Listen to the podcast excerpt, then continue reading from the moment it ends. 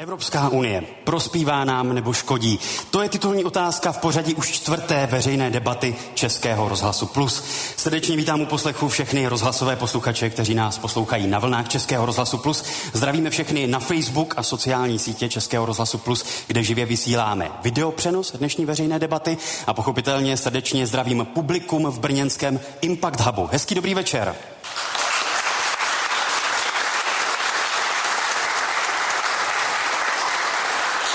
Evropská unie prospívá nám nebo škodí? Titulní otázka veřejné debaty Českého rozhlasu Plus. Já jsem Michal Rosypal a přeji dobrý večer.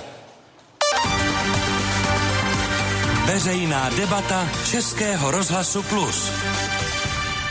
Veřejné debaty Plusu organizujeme ve spolupráci se Sdružením pro rozhlasovou tvorbu a cílem tohoto projektu je v jednotlivých krajských městech po celé republice zhruba jednou za 2 měsíce otevírat důležitá témata s atraktivními hosty a zapojit také publikum. Proto i ta dnešní debata bude hodně interaktivní a postavená na komunikaci s publikem. Naše pozvání přijali novinářka z Echo 24 Lenka Zlámalová. Hezký dobrý večer. Dobrý večer, děkuji za pozvání.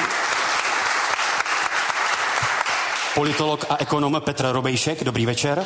Dobrý večer.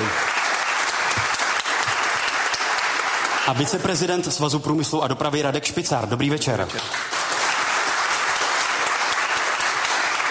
Diváci, kteří nás sledují na Facebooku nebo na našich webových stránkách a diváci v brněnském Impact Hubu pravděpodobně zaregistrovali, že máme zatím volnou čtvrtou židli, na kterou se posléze připojí i místopředseda Evropského parlamentu Pavel Telička, kterého bohužel zdržela dopravní situace na dálnici D1, byť výjížděl s velkou časovou rezervou, takže vlastně možná se nám nabízí i téma pro příští veřejnou debatu Českého rozhlasu Plus. Nicméně Pavel Telička dorazí, je na cestě a těšíme se i na jeho příspěvek do diskuze.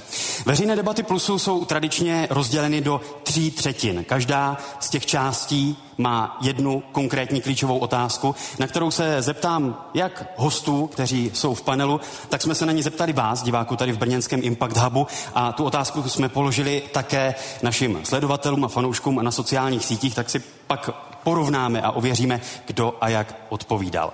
První otázka prvního bloku dnešní veřejné debaty Plusu zní: podléháme diktátu Bruselu? Posloucháte veřejnou debatu Českého rozhlasu Plus? Dnes živě z Brna. Já nejprve poprosím naše panelisty o pokud možno jednoslovnou odpověď. My samozřejmě tomu tématu budeme věnovat celý první blok, takže se dostaneme k hlubším analýzám. Ale zajímá mě, podléháme diktátu Bruselu? Lenka Zlámalová. Málo si ho umíme sformulovat. Čili ano nebo ne? Neumíme prosadit svůj zájem.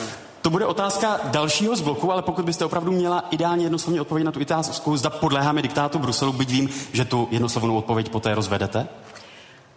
Na tu otázku jsem odpověděla. Necháváme se vmanipulovat do diktátu. Petr Robejšek a jeho odpověď? Ano. A Radek Špicár?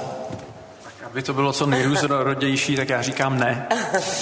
Mým hostem dnes v živém vysílání Českého rozhlasu Plus v Interview Plus byla eurokomisařka Věra Jourová, se kterou jsme o evropských otázkách také mluvili a i jí jsem položil všechny 3 anketní otázky, tak jak je budu pokládat hostům tady v brněnském Impact Hubu během veřejné debaty Plusu. Věra Jourová na otázku, zda podléháme diktátu Bruselu, odpověděla takto.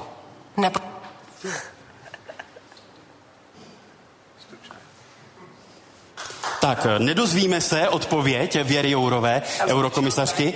Radek Špicár poznamenal, že slyšel ne. Tak uvidíme, zda se nám podaří zprovoznit technika. Každopádně, pokud chcete najít záznam dnešního Interview Plus, tak to najdete na našich webových stránkách plus rozhlas.cz, případně na sociálních sítích. Každopádně pojďme tedy podrobněji rozebrat to, co tady zaznělo v úvodu, když jsem se ptal tedy na tu anketní otázku. Paní Zlámalová, proč si myslíte, že se necháváme vmanipulovat k nějakému diktátu Bruselu? U spousty témat, která jsou pro nás zásadní, kde jsme měli možnost formovat směřování Evropské unie, použít práva veta, sformulovat si, co chceme, tak jsme to neudělali a myslím, že ten poslední vývoj v posledních 5 letech není v našem zájmu. Pane Robejšku, vy jste odpověděl jako jediný jednoznačně ano. Proč si to myslíte? Já to doložím jedním příkladem. Ptáme se po diktátu a pro mě je připravovaný Dublin 4 diktát, který se dá rozebrat asi takto. Povinností malých států, jako je náš v Evropské unii, je vykonávat solidaritu, což znamená v češtině poslouchat. A právem těch silnějších států, jako je Německo nebo Francie, je přebírat odpovědnost, což přeloženo do češtiny znamená vládnout, rozhodovat. A to se projevuje v otázce migrace, stejně jako se to projevilo třeba v Maastrichtské smlouvě. Maastrichtskou smlouvu prosadilo Německo tak, jak byla napsaná, a první z Francií porušilo.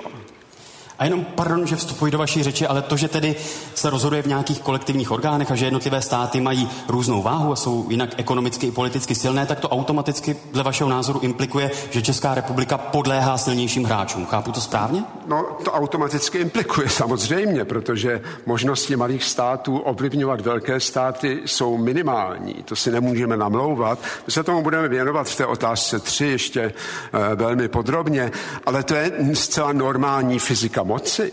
Takhle funguje politika, jenom Evropská unie se to snaží kašírovat, i když v posledních letech stále méně a méně přesvědčivě tím, že říká právě, používá pojmy solidarita a odpovědnost, ale fakticky jde o to, co se odehrávalo za napoleonských válek, co se odehrává dnes a co se bude hrát v budoucnosti. Ten silnější hráč má silnější hlas, samozřejmě. Dnešní situaci byste přirovnal k situaci, která byla v Evropě během napoleonských válek. Já tím chci říct, že ta struktura moci je vždycky stejná. Od Machiavelliho je vždycky stejná. Jsou silnější a ti rozhodují a jsou slabší, kteří mohou manévrovat. Nic víc. Tolik odpověď Petra Robejška na vlnách Českého rozhlasu Plus. Radek Špicar odpověděl, že nepodléháme diktátu Bruselu. Tak není to tak, že pokud rozhodují v nějakých orgánech různě silní hráči, že my jako ten menší hráč budeme automaticky podléhat těm silnějším? Já předpokládám, že pro vás Brusel je synonymem Evropské unie. Evropská unie by pro nás neměla být něčím, co můžeme nazývat oni. Evropská unie jsme my. My jsme integrální součástí Evropské unie, my jsme důležitým členem Evropské unie, to znamená, těžko nám může někdo, kdo jsme my, něco diktovat. To znamená, Lenka má svým způsobem pravdu a ona to velmi dobře vyjádřila. Ona řekla, my jsme nepoužili právo veta, my jsme za své práva nebojovali, my jsme to nedělali. Takže ten problém asi nebude na straně Bruselu nebo Evropské unie, to znamená té druhé strany, chcete-li to tak vidět, ale bude na naší straně. To znamená, chceme-li tam být více slyšet, chceme-li být úspěšnější v tom prosazování toho, co my potřebujeme, no tak je to na nás. Paní Zámalová, proč čeští politici tak rádi mluví o nějakém Bruselu a o diktátu Bruselu? Je to výmluva? No, je pravda, že v řadě případů některé věci, které, řekněme, byly diktovány evropskými direktivami, tak jsme převedli do zvěrstev mnohem horších. Já myslím, že si všichni vzpomenete na mýtus v igelitu balené koblize, kdy se nakonec zjistilo, že prostě má být zařízené jakýsi hygienický prodej pečiva a my jsme to dotáhli k tomu, že má být kobliha v igelitu. Je to ve spoustě dalších věcech. A dokonce někteří politici, a budu přímo zmínit Miroslava Kalouska, se vůbec netajili tím, že by to nebyli schopni prosadit, pokud to nebude přímo v evropské direktivě. Řeč byla o fiskálním kompaktu, což mi samozřejmě připadne neuvěřitelný alibismus, neuvěřitelné slabožství české politiky, pokud se to takhle používá. A používá se to. Vy máte zkušenost i z Německa, protože jste i politolog působící v Německu. Je to české specifikum, že možná neúspěchy česká politická reprezentace svaluje na Brusel a naopak úspěchy si přivlastňuje? No, naopak, to je hra na všech stranách mezi všemi státy a to je právě i to, co se vlastně týká toho etosu Evropské unie, který žádný není. Evropská unie není nic jiného než nadnárodní spolek. Není to smysl sám o sobě, není to svatý oltářík, ačkoliv se mnozí chovají tak, jako by to něco takového bylo. Nýbrž je to účelová organizace. Když funguje, tak je to v pořádku. Když nám dává víc, než nám bere, to znamená, funguje, tak je to v pořádku. Když je to naopak, tak to není v pořádku. A pokud je o to, co řekla Lenka Zámarová, tam s ní souhlasím, jako ostatně často spolu souhlasíme, a sice my jsme nepoužili právo veta. Tahle ta země, a to je asi naše specifikum, tahle ta země není schopná produkovat politiky, kteří mají takový charakter, aby řekli ne. Svého času to byl Charles de Gaulle, který řekl, suverenita země se pozná podle toho, že její vůdce řekne ne. Nejblíže tomu nebyl Mirek Topolánek, i strukturálně a i tím hledacím postojem, když šlo o důležité smlouvy v Evropské unii, ale ani on to neudělal. My máme problém s tím, že tenhle ten národ se vidí jako menší, než je, a rodí zřejmě politiky spíše sobotkového typu. Paní Zámalová, co se s tím dá dělat? Jak být větší, než jsme? Já bych ještě doplnila jednu věc. Petr Dobejšek řekl jednu velmi důležitou věc. Já si myslím, že ta debata o Evropské unii byla hrozně unesená do symbolické roviny a my skutečně na to musíme pohlížet jako na účelové společenství, ve kterém musíme hledat prostor pro své vlastní zájmy. A ono asi není úplně jednoduché, ale kdy to neříkat. Já si vzpomínám, když mě svého času Petr Nečas, který teda řekl to ne v případě fiskálního kompaktu, byť to byla marginální věc, popisoval tu atmosféru, jak to tam vypadá. A to se blíží k tomu, o čem mluví Petr Robejšek, o velkých a malých. Tehdy vedl Evropskou radu Nicolas Sarkozy, francouzský prezident, a normálně všude, ať hlasujete v akademickém senátu školy, v dozorčí radě firmy nebo kdekoliv, tak otázka je, kdo je pro, kdo je proti, kdo se zdržel. Tak Sarkozy nechal hlasovat, kdo je proti. Tím už rovnou viděl ty černé ovce a začal totální pres. Takže ono to není jednoduché, ale ano, to čekáme od českých politiků. Čili já vidím tyhle zásadní dvě chyby. Bylo to zmelodramatizované ta debata, přesně solidarita, vděčnost, vyšší civilizační úroveň, místo aby jsme na to pohlíželi jako na otevřený prostor a arénu k prosazování našich zájmů. Pane Špicare, je to tak, že čeští politici neumí říkat v Bruselu ne a že se potom stáváme jakýmsi podřízeným větších států? Já jsem hlavně moc rád, že po 5 minutách diskuze už si moji kolegové vlastně shodli na tom, že problém není Brusel nebo Evropská unie, ale problém jsme my a naše chování, tak to je fajn, na tom už se dá stavět. To je dobrý základ. Poznámka k tomu, co říkal pan Robejšek. Víte, představa, že my uhrajeme něco proti Francii, Německu a těm dalším státům, aniž bychom s nimi byli u jednoho stolu, kdybychom se vrátili do toho systému národních států, tak to se obávám úplně neplatí. Tam bychom neuhráli právě vůbec nic. To už jsme si zkoušeli po mnoha staletích. Teď u toho stolu jsme, jsou tady prostě mechanismy, které nám dávají možnost hrát u toho stolu důležitou roli. To, jestli využíváme plně tu možnost nebo ne, to asi tady budeme ještě dále rozebírat. Já si myslím, že to, že jsme součástí toho klubu, nám dává zcela jistě větší možnosti ovlivňovat to, co se v Evropě děje, než kdyby to bylo jakési volné společenství národních států, tak jak jsme to zažili v minulosti. A jestli to dokážeme nebo ne, já jsem bývalý státní úředník. Já si vzpomínám, že to bylo těžké pro některé mé kolegy, kteří tam jeli a nebyli schopni se tam ani domluvit, natož tam vysvětlit, proč se jim něco nelíbí. A to samé se týkalo politiků. Těžko prostě v Bruselu něco prosadíte, když máte premiéry, a my jsme jich měli celou řadu a šli jeden za druhým, kteří se tam prostě ani nedomluví.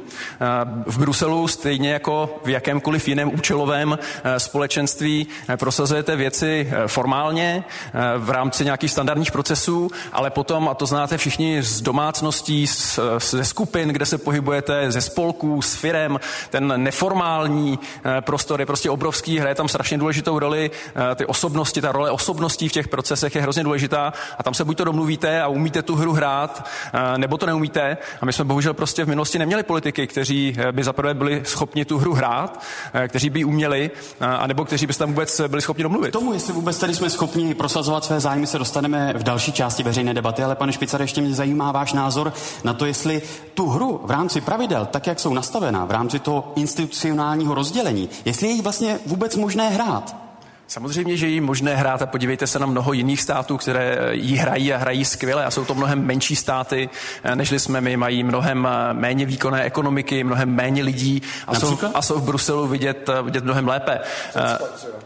Ne, já myslím, že se řečnícky ptá bez mikrofonu, zdali Řecko. Já myslím, že třeba Irsko je skvělou zemí, která dokáže hrát výbornou roli, Estonsko, další role.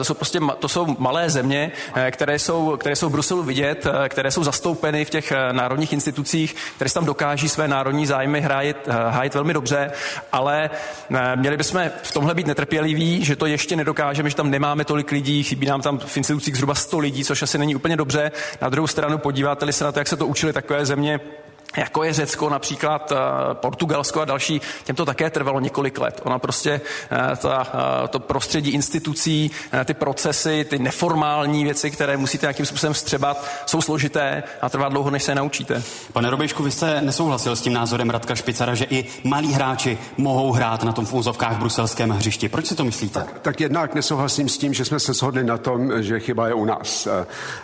Chyba je z části u nás a sice proto, že nemáme dostatečně silné politiky, ale strukturálně je ta organizace postavená jako mocnější mají silnější hlas a slabší mají slabý hlas. Když se podíváte na kvalifikované většiny, to jsou technikálie, které tady můžeme rozebírat, ale kolegům a jistě těm, kteří se o to zajímají, jsou známé. Tak tam prostě malé státy mají jenom výjimečně možnost něco prosadit. Ale na druhou stranu těch klíčových otázek platí právo veta a i malý stát může zablokovat jednání třeba na Evropské radě. Já jsem řekl, právo veta je to jediné, co máme skutečně v ruce. Ano, ale to je to jediné, zatímco státy jako je Německo nebo jako je Francie, prostě nemusí vetovat, chovají se prostě jinak, prostě poruší zákon nebo definují situaci. To bylo rozhodnutí paní Merkelové, že otevře hranice a my máme nést důsledky toho rozhodnutí. Nikdo se nás neptal. To je ta síla, o které mluvím. To je ta strukturální síla. Jenom Lenka Zámalová, její krátká poznámka. Jestli dvě věci. Jedna na okraj. No, je tady jedna malá země, která dokáže své zájmy skvěle. Teď jsem to chtěla říct, teď jste mi to ukradl. To je země, kde je skutečně daňová korupce na neevropské úrovni. Máte na mysli Lucembursko jenom, aby ano, mám na mysli Lucembursko, nejmenší země, která je v zásadě bankovním státem a pračkou na peníze. A její dlouholetý předseda vlády a ministr financí z pozice šéfa Evropské komise káže, jak se má bojovat proti daňovým únikům. To je bizár. A teda pokud jde o ty mechanismy, jenom krátká poznámka. Víte co, ono je strašně nepříjemné, jsou obcházeny. U té migrace, kde my jsme skutečně byli brutálně přehlasováni, tak to bylo účelově staženo mezi ministry vnitra. Rozhodnutím Francie a Německa. Kdyby hlasovali hlavy států v Evropské radě, bylo právo veta. Čili ono samozřejmě bohužel s těmi zeměmi jde, jak se říká, vydrbávat. A když je to potřeba, tak je prostě vydrbáno. Další věc je, že platí úplně rozdílná pravidla, což dneska vidíme na přístupu k Polsku. Když vidíme, jakým způsobem, a to se má posilovat těmi institucionální mechanismy, když vidíme, jak Evropská komise neustále prská nad tím, co se děje v Polsku, jak je ta země porušuje vládu práva a tak dál, a pak si opravdu dáte práci a podíváte se, co ty Poláci přijímají v té justiční reformě, tak zjistíte, že to stejné platí ve Francii 30 let. Hádejte, kdo jmenuje šéfy všech tří francouzských veřejnoprávních kanálů televize. Prezident přímo, bez jakékoliv konzultace. Čili podle vás se měří dvojím metrem. Naprosto jednoznačně se měří dvojím metrem. Říká Lenka Zámalová. Radku Špicere, otázka na vás. Na jednu stranu jsou nějaké institucionální mechanismy a nějaká pravidla, ale Lenka Zámalová i Petr Robejšek říkali, že fakticky to funguje trochu jinak. Já bych hlavně chtěl zdůraznit, že my máme právo veta v mnoha oblastech evropské politiky. Kdybychom nebyli členem Evropské unie nebo kdyby Evropská unie neexistovala, tak bychom to právo neměli. To znamená, tady je, myslím, poměrně jasné, že naše členství, naší pozici v Evropě posiluje. To za prvé. Za druhé, vy říkáte, menší země mají menší sílu. To je celkem pochopitelné, to máte naprostou pravdu, ale ono těch malých zemí nebo středně velkých je v té Evropské unii poměrně hodně.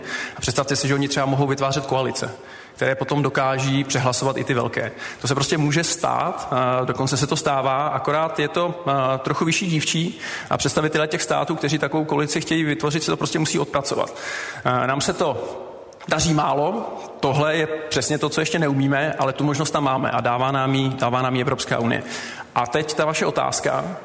Zdali jsou na jedné straně nějaká pravidla institucionální, ale určitě. Na druhé straně ta faktická stránka věci a to faktické rozhodování, jestli nefunguje trochu jinak. Určitě a já jsem v tomhle velký kritik Evropské unie, že když si vzpomenete a kolegové už o tom hovořili, tak skutečně v minulosti ty důležité členské státy, ty, které jsou nazývány motorem evropské integrace, často porušovaly svá vlastní pravidla, porušovaly pravidla Evropské unie a to považuji za obrovský problém, který snižuje kredibilitu té organizace jako celku a těžko potom takovéto státy mohou vymáhat dodržování takovýchto pravidel po těch ostatních. To znamená porušování paktu stability, přijetí Řecka a pravděpodobně více z politických důvodů než ekonomických. To je něco, co se v Evropě stávalo a já doufám, že se to nebude opakovat. Souhlasil byste s tím dvojím metrem, že je různým státům se měří různě v Evropské unii? Já si myslím, že, jak říkám, k tomu se jistě docházelo. Já doufám, že se všichni poučili, že tohle byla cesta do pekel, která prestiž, image a vůbec kredibilitu Evropské unie velmi snižovala v očích jak těch tehdejších členů, tak těch budoucích, ale i ostatních mezinárodních partnerů. A já doufám, že se to prostě opakovat nebude. Radek Špicar možná naznačil téma dalšího bloku, ke kterému se dostaneme v zápětí, ale já teď pevně doufám, že nás technika už podruhé nezradí a že si poslechneme odpověď na první otázku veřejné debaty Plusu, zda podléháme diktátu Bruselu, eurokomisařky Věry Jourové, která byla hostem v dnešním Interview Plus. Nepodléháme diktátu Bruselu, protože všechno, co se Bruselu rozhodne, si spolu rozhodujeme i my. To znamená, že rozhodnutí, která nám nevoní, která byla učiněná před časem a dopadnou dnes, tak můžou být třeba pro českou politickou sféru problematická, vysvětlovat to lidem, ale já bych řekla, že v rozhodnutích, která jsme učinili i jako Češi, a to jsou vlastně všechna, bychom měli být schopni vysvětlit lidem, že to není diktát, že jsme si u toho byli, spolu rozhodli jsme to, jsou v tom pro nás určité výhody, jsou tam i nevýhody. Říkat pravdu, já bych nerada malovala obrázek Unie na růžovo, myslím si, že pravdy je třeba, ale taky pravdy je potřeba větší odvahy se za to postavit, za to, co se rozhodlo v Bruselu. Řekla ve vysílání Českého rozhlasu Plus v dnešním pořadu Interview Plus eurokomisařka Věra Jourová. Já v rámci veřejné debaty Českého rozhlasu Plus z brněnského Impact Hubu poprvé beru do ruky přenosný mikrofon a mířím mezi diváky, kteří se přišli zapojit do diskuze, a obracím se na publikum tady v sále, zda je někdo, kdo má dotaz, který chce položit našim diskutujícím panelistům. Obracím se na diváky v sále, máme tady hned dotaz v druhé řadě. Pěkný dobrý večer, jaký je váš dotaz? Můj dotaz je, jestli je pro vás důležitější vlastně rozhodování na základě těch křesel v Evropském parlamentu, rozdělení podle jak odpovídá vlastně počtu obyvatel, nebo podle frakcí, které jsou tam uspořádány. Jasná otázka. Děkuji pěkně divákovi za dotaz. Obrátím se na Petra Robejška. Jak to funguje v Evropském parlamentu? Rozhoduje se více v Evropském parlamentu na základě příslušnosti k národním státům, anebo na základě frakcí, jejich jsou jednotliví europoslanci členy? Tak paušální odpovědi jsou většinou opravdu paušální, ale přesto bych řekl jednoznačně, jsou to frakce. Lenka Zlámalová? S tímhle souhlasím. Frakce, ne státy. A Radek Špicar? Tam se shodneme všichni tři. Tak ale škoda, já bych jenom doplnila ještě jednu věc. On skutečně Evropský parlament, řekněme, je v tomhle ustrojení Evropské unie druhořadou institucí. Že to, kde se skutečně rozhoduje, kde se vytváří všechna ta nová pravidla, je Evropská rada a Evropská komise především. Jo? Čili Evropský parlament je, řekněme, jakési takové podepisovací místo. Byť některé, řekla bych, i velmi nebezpečné iniciativy, jako je dneska Dublin 4. To je ta nová azylová politika, vychází z Evropského parlamentu. Tak teď mě velmi mrzí, že zatím se ještě k naší debatě nepřipojil místopředseda Evropského parlamentu Pavel Telička, který si úplně nejsem jistý, zda by souhlasil s tím, co tady zaznělo, ale možná se k tomu dostaneme v další části debaty. Radek Špicar a jeho odpověď. Ne, ten dotaz je vlastně skvělý v tom, že vy ukazujete, že to není diktát těch velkých států, které by si skrz ty instituce prosazovaly svou a diktovaly tam těm malým státům, co všechno mají přijmout a tlačili věci, které nejsou v jejich zájmu. Je to přesně tak, jak říkáte, jsou to prostě frakce, volíme do Evropského parlamentu stejně jako ty ostatní státy a i my můžeme být součástí těch největších frakcí, které prostě budou prosazovat věci, které se nám líbí a které jsou v našem národním zájmu. Takže z tohoto pohledu já ten dotaz velmi vítám a on právě dokazuje, že to není v té Evropské unii tak, jak to tady minimálně jeden z kolegů prezentuje. To znamená diktát těch velkých na úkor těch malých, kteří s tím nemůžou vůbec nic dělat. O co mluvám? Role Evropského parlamentu, která sice je slabší než ty instituce, o kterých hovořila Lenka, neustále sílí. Ale dá se tam prosazovat na základě těch frakcí. No co mluvám, než dám prostor pro další reakci, opět se obracím na publikum v brněnském Impact Hubu. Zdali máme další dotaz a další příspěvek do debaty, veřejné debaty Českého rozhlasu Plus, kde se ptáme, zda Evropská unie prospívá nebo škodí. Hezky dobrý večer. Dobrý večer, já bych se zeptal pana Robejška. On mluvil o tom, že ty velké státy utiskují ty malé, ale jaká je vlastně ta alternativa? Ta instituce samotná ty malé státy neutiskuje. My kdybychom vlastně byli takovou severní Koreou střední Evropy, tak ty velké státy by se k nám pořád chovaly stejně. A tím, že máme to místo u toho stolu, tak máme mnohem větší možnost něco ovlivnit. Takže si myslíte, že opravdu je to tou institucí a ne tím, že prostě jsme menší stát, který by mimo Evropskou unii na tom byl mnohem hůř? Děkuji pěkně za jasný dotaz, který směřuje v rámci veřejné debaty Plusu z brněnského Impact Hubu na Petra Robejška. No já můžu navázat i na to, co řekl pan Špicar. My jsme se předtím dohodli na tom, že Evropský parlament má minimální vliv. Ten, kdo má skutečný vliv, je Evropská komise. To je 28 nevolených úředníků. Ty nemají vůbec žádnou demokratickou legitimaci. A potom Rada ministrů, to jsou, řekněme, ministři, předsedové vlád, kteří mají demokratickou legitimaci. To jsou ty dvě ohniska moci. No ale pardon, evropské komisaře nominují jednotlivé členské státy. Dobře, ale to je velice zprostředkovaná demokratická legitimace. Například Evropský parlament žádal, aby aspoň předsedu komise volili lidé, občané Evropy, která má srůstat v přímém hlasování. Bylo to zamítnuto.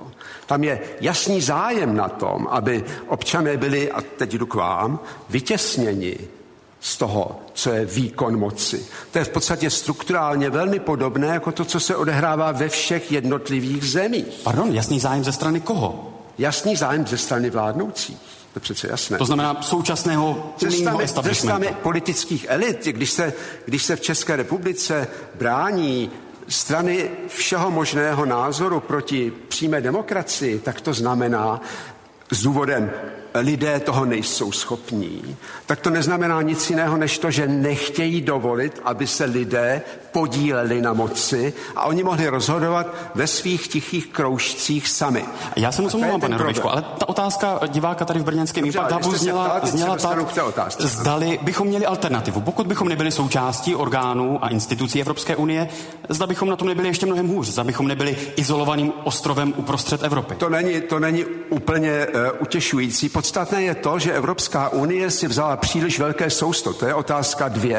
Příliš velké stala se něčím, čím vlastně nikdy nemůže dobře fungovat. Kdyby se jednalo jenom o to, že to je zóna volného obchodu, tak ten problém, o kterém jsem já hovořil a který vy zdůvodňujete prostě strukturální velikostí, ten problém by vůbec nevznikl, jenomže Evropská unie má prostě jakýsi etos, představu o tom, ačkoliv se to střídavě popírá, střídavě mlčky podporuje, že chce více Evropy, že chce Spojené státy evropské, jakkoliv je to problematická záležitost, ale to je to chtění, když se podíváte na to, jaké kroky se dělají, bankovní unie a tak dále, všechny ty věci, které pravděpodobně znáte. To znamená, Evropská unie si vzala příliš velké sousto, chce příliš mnoho a v rámci toho vzniká samozřejmě obrovské množství složitých otázek, ve kterých se už čistě, řekněme, z technologického hlediska přeskakují ti menší. To pěkně, velice hezky to řekl Jacques Chirac, když řekl, východoevropské státy propásly velkou možnost mlčet, když šlo o bezpečnostní otázky. Říká Petr Robejšek v rámci veřejné debaty Plusu, otázka na Radka Špicara zní, jestli to není opravdu tak, že evropský establishment nechce připustit, aby lidé měli větší kontakt s rozhodovacím centrem, nežli tomu je v současnosti. Než na to odpovím, tak se jenom ujistím, že chápu dobře pana Robejška. Pane Robejšku, vy jste vlastně pro posílení těch nadnárodních struktur Evropské unie. Je to tak? Vy byste chtěl silnější, vy byste chtěl přesně tak. Vy vlastně říkáte, národní státy, především ty silné, kontrolují ty evropské instituce, nedávají prostor lidem. A to je špatně. Takže vy byste přeci asi měl chtít, aby lidé měli větší možnost ovlivňovat podobu těch evropských institucí, aby to byly instituce, které skutečně nebudou kopat za národní státy a nebudou pod jejich kontrolou, ale budou kopat za zájmy Evropy jako celku. To znamená silnější parlament, volený občany, potom Evropská komise, také přímo volená, nikoli nadiktovaná členskými státy. Nechme, pane Špicare, vyplývá z toho, co jste říkal. Reagovat Petra Robejška na tu vaši řečnickou otázku. Nadání, pane Špicare, vy jste lobista, vždycky jste byl, zůstal jste a umíte samozřejmě odpovídajícím způsobem. Protože vás tady prezentují jako politik. Tak máme tady první názorovou rozepři jako politik. Prosím pěkně, pánové, nechme to bez těch osobních invektiv. A pan Robejšku, hovoří, odpovězte na otázku. Politické strany realisté. Pan Špicar ještě pořád něco říká. Tak, pane Robejšek. No, takže ten podstatný problém je to, že Evropská unie si vzala, jak jsem řekl, příliš velké sousto, to znamená příliš mnoho představ o tom, jak má vypadat evropské soustátí.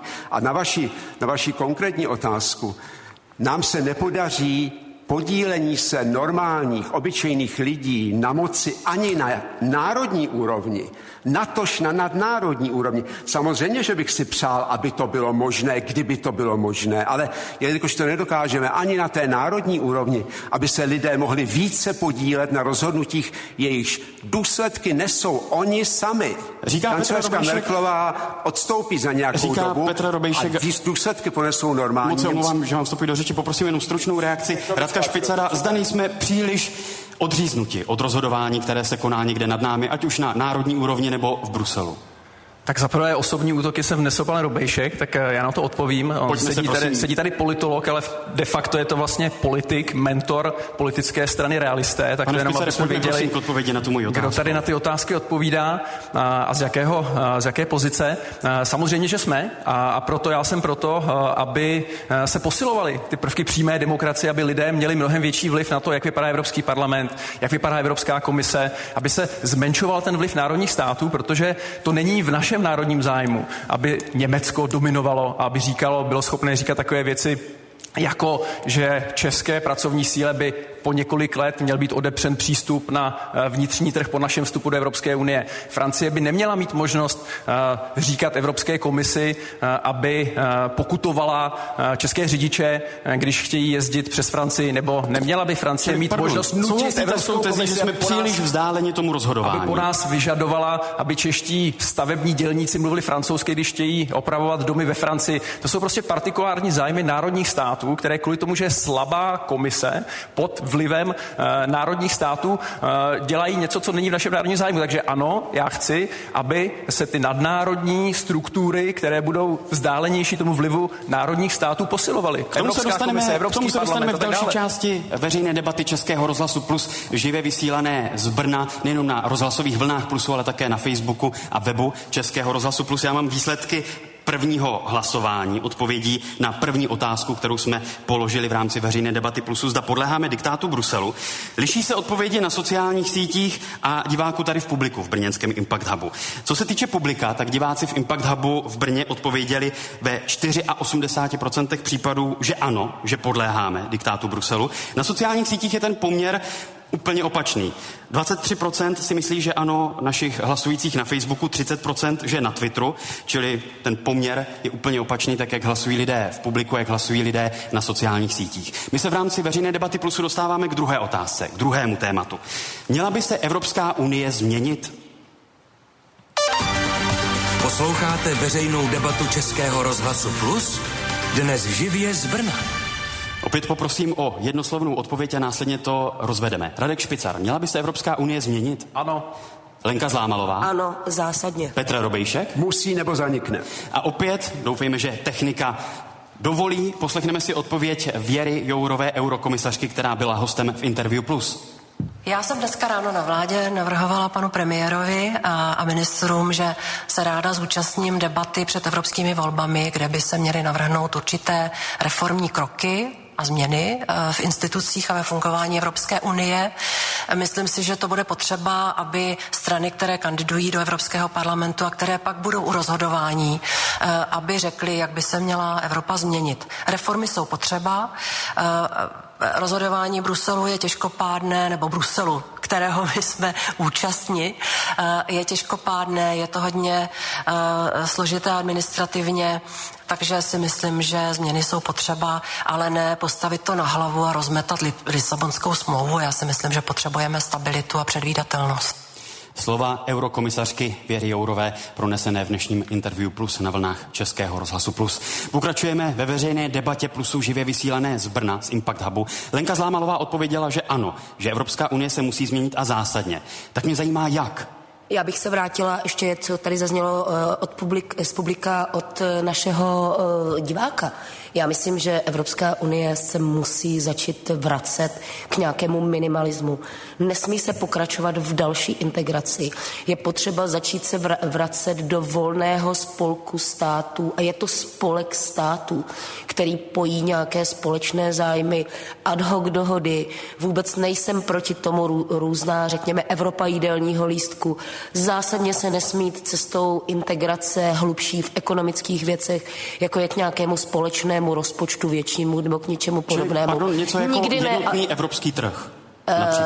Sofistikovaně fungující volný evropský trh. Ale ten potřebuje nějaká pravidla, nebo ne? S tím samozřejmě pravidla souvisí, akorát k tomu nepotřebujete pravidla, řekněme, pro sociální oblast, nepotřebujete k tomu společná azylová pravidla, nepotřebujete k tomu společnou kulturní legislativu, justiční legislativu, jít skutečně na nějaké minimum, protože jinak je ta Evropská unie neudržitelná. A pokud se nepůjde touhle cestou, tak my, většina z nás, během našich životů uvidí ten rozpad. Říká Lenka Zlámalová, souhlasí s tím Radek Špicar, že pokud bude Evropská unie směřovat k další integraci a nabalovat další a další oblasti, že směřuje ke svému zániku? Je potřeba rozlišovat. Jsou oblasti, kde je potřeba naopak přenést další pravomoci na evropskou úroveň a jsou oblasti, kde je potřeba být buď to opatrně, nebo naopak vracet v rámci subsidiarity pravomoce zpátky na národní úroveň. To znamená, je potřeba jít příklad po příkladu. Lenka zmiňuje například sociální oblast, tam já si opravdu myslím, že není potřeba další přílišná integrace. Naopak v té citlivé otázce migrace si myslím, že potřebujeme, aby Evropská unie suplovala ty nefunkční národní státy, které jsou zodpovědné za tu migrační krizi, protože kdo způsobil migrační krizi? Byla to Evropská unie? Nebyla to Evropská unie. Byly to národní státy neschopné si sami ohlídat své hranice. Národní stát, přesně tak, ano, který říkal, my nechceme, aby nám do toho zasahovala nebo mluvila Evropská unie, my to zvládneme sami.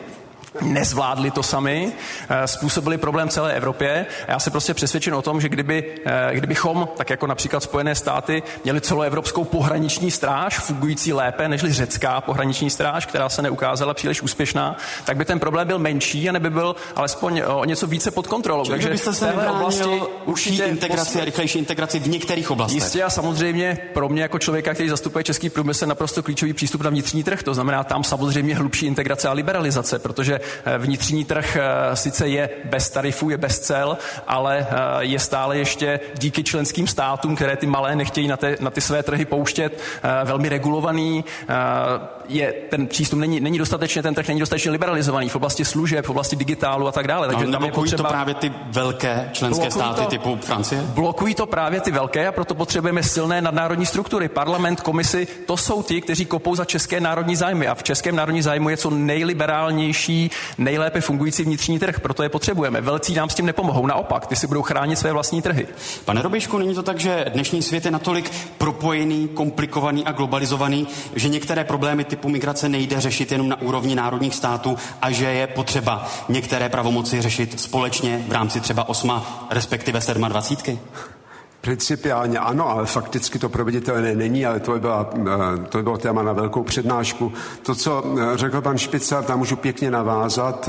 Frontex má teď 1200 úředníků. Evropská komise právě ve svém nejnovějším návrhu navrhla, že do 10 let se navrší počet na 10 000.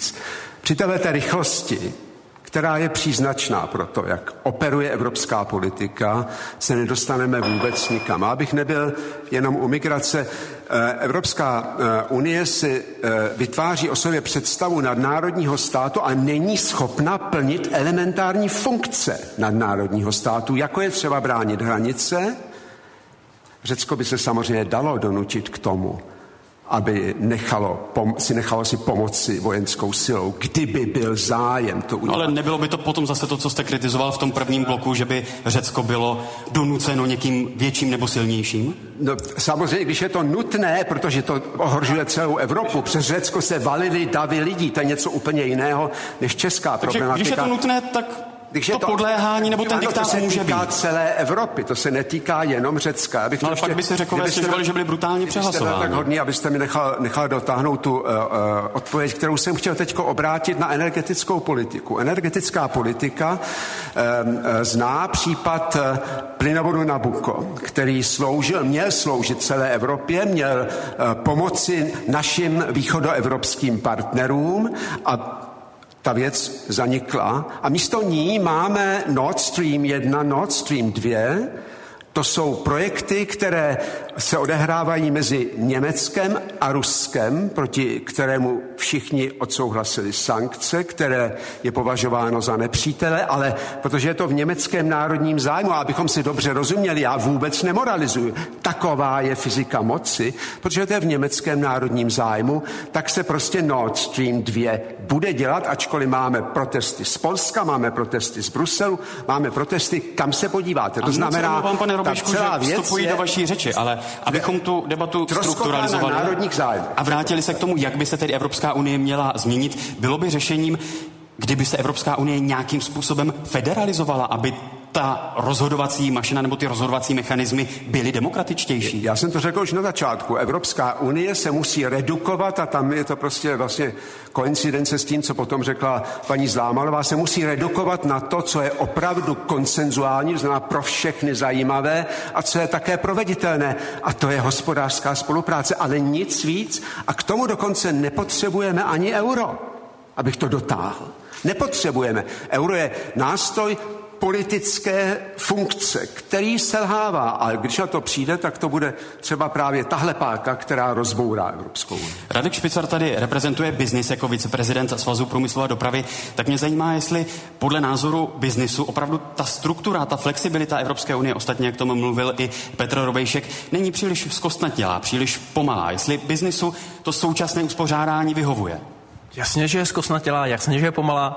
A já zcela souhlasím s panem Robejškem, že Evropskou pohraniční stráž bychom měli mít nejlépe příští rok a neměl mi být 10 000 lidí, ale 20 000 lidí, takže on vlastně je eurofederalista, stejně jako já.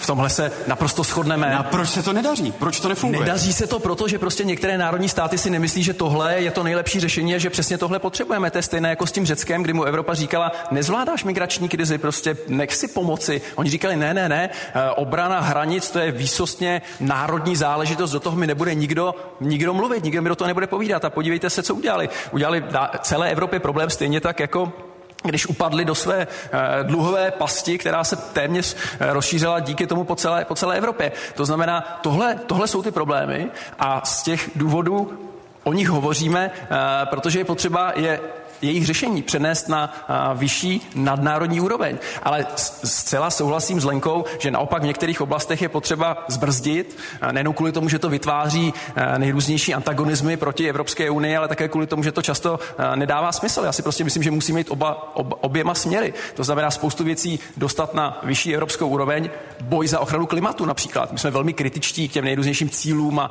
snižování emisí CO2 a tak dále, ale ten cíl zlepšování životního prostředí je naprosto v pořádku. A tam si v rámci národních států opravdu nepomůžete. Těžko můžete zlepšovat klima bez ohledu nebo bez dohody s těmi ostatními. Takže boj proti klimatu, to je výsostně evropské téma, které se musí řešit na celoevropské úrovni, ale jsou další, které naopak nutné dostat zpátky. Říká Radek Špicar v rámci veřejné debaty Českého rozhlasu Plus. Lenka Zlámalová zmínila, že by se Evropská unie měla minimalizovat. Mohli bychom ale potom býti rovnocennými, ať už ekonomickými nebo politickými partnery takovým velmocem, jako jsou třeba Spojené státy nebo Čína, pokud bychom jednali jako 28 členských států spojených například do nějakého ekonomického bloku? Velmi dobře mohli, protože bychom měli společný ekonomický zájem. Teď konkrétně je problém se Spojenými státy. Donald Trump chce uvalit nikoliv kvůli jiným zemím, kvůli nám, ale kvůli Německu a kvůli obrovskému obchodnímu přebytku, který má Německo se Spojenými státy, na Evropu cla. Ta celní politika je velmi unfair pro Spojené státy, to je reziduum po druhé světové válce. On má svým způsobem pravdu a v téhle chvíli samozřejmě tam je jednoznačný společný zájem. Já myslím, že tu debatu by velmi vyčistilo, kdyby jsme se začali bavit, že to je projekt hospodářský a nehráli jsme si na to, že to je projekt politický. Jako Evropská unie nemá říkat svým členským zemím, co je a co není právní stát. To je věc každé té konkrétní země. Nesmí říkat, jaká má být azylová politika v jednotlivé zemi. Má to být skutečně hospodářská unie. A teď je otázka, a o tom může být debata, co je pro dobré fungování vnitřního trhu potřeba. A já vám garantuju, že kdyby se to vracelo tímhle směrem, že ten odpor, který dneska je v celé řadě zemí, největší mimochodem v Itálii v současné době, nikoliv někde ve střední Evropě, tak by se velmi výrazně snížil, protože by tam vůbec nebyl byla ta debata o tom, jak vy jste řekl, diktuje, nediktuje. Bylo by to spolek pro prosazování společných zájmů. Na druhou stranu nebyly by ty společné zájmy potom příliš malé a roztříštěné. Když se chcete s někým domluvit, musíte najít společné minimum, jinak se nedomluvíte. A tak to v současnosti nefunguje? Je to přetažené ve spoustě věcí. Pokud Evropská komise rozhoduje, co je a není v Polsku právní stát, co si Polsko dělá ze svojí justicí, tak je to pro mě daleko za svojí hranou. Konec konců, kdyby to byla skutečně hospodářská unie, tak Řecko už té unii nebylo, například. Stejně tak by prostě měla být možnost, hospodářské unie musíte mít možnost vyloučit. Když někdo nedodržuje pravidla, budete někde v klubu, tak vám řeknou nazdar bazar, prostě už sem nechoďte. Na druhou stranu, ale tady se vytvořila fatalistická atmosféra, že pokud by někdo odešel nebo byl vyhozený, je to jako cesta zpátky, nepojede se dál na tom kole, jak říkal bývalý šéf komise Romano Prodi. To jsou takové úplně zvláštní, zvrácené symboly, které tu debatu dostaly úplně do nevěcné roviny, kde jako nemá být. Potom se Řekové dostanou do situace, kdy je pro ně euro absolutně nevýhodné, jako jednoznačně. A byly vymýšlené mechanismy, jak by ta země mohla odejít. Přátelsky neskrachovala by. A většina Řeků to odmítla.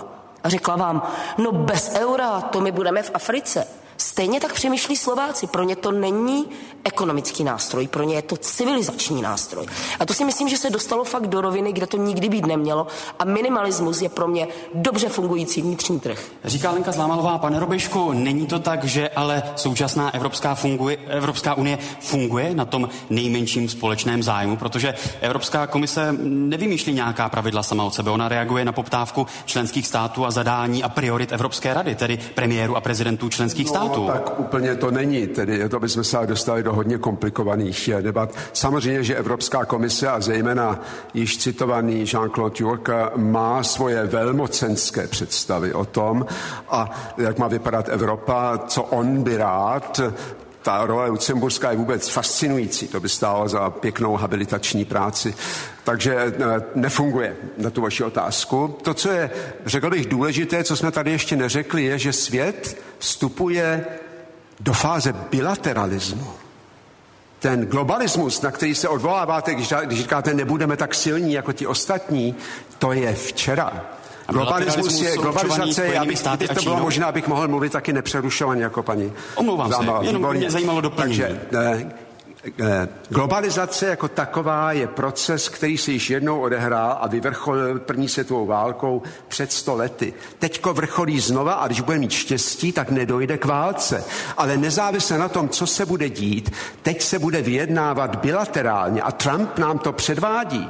A Němci na to samozřejmě i hned skočili, ačkoliv, když slyšíte paní Merkelovou, tak je to největší eurofederalistka. Ale když jde o německý automobilový průmysl, tak jsou německé národní zájmy na prvním místě. To je naprosto v pořádku, já bych si přál, aby náš český premiér se choval úplně stejně.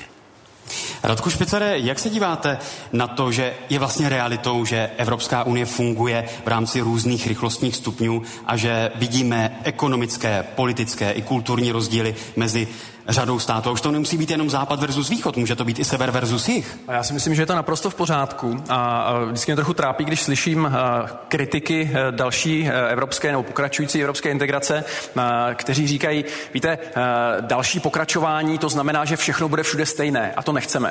Tak to je samozřejmě nesmysl.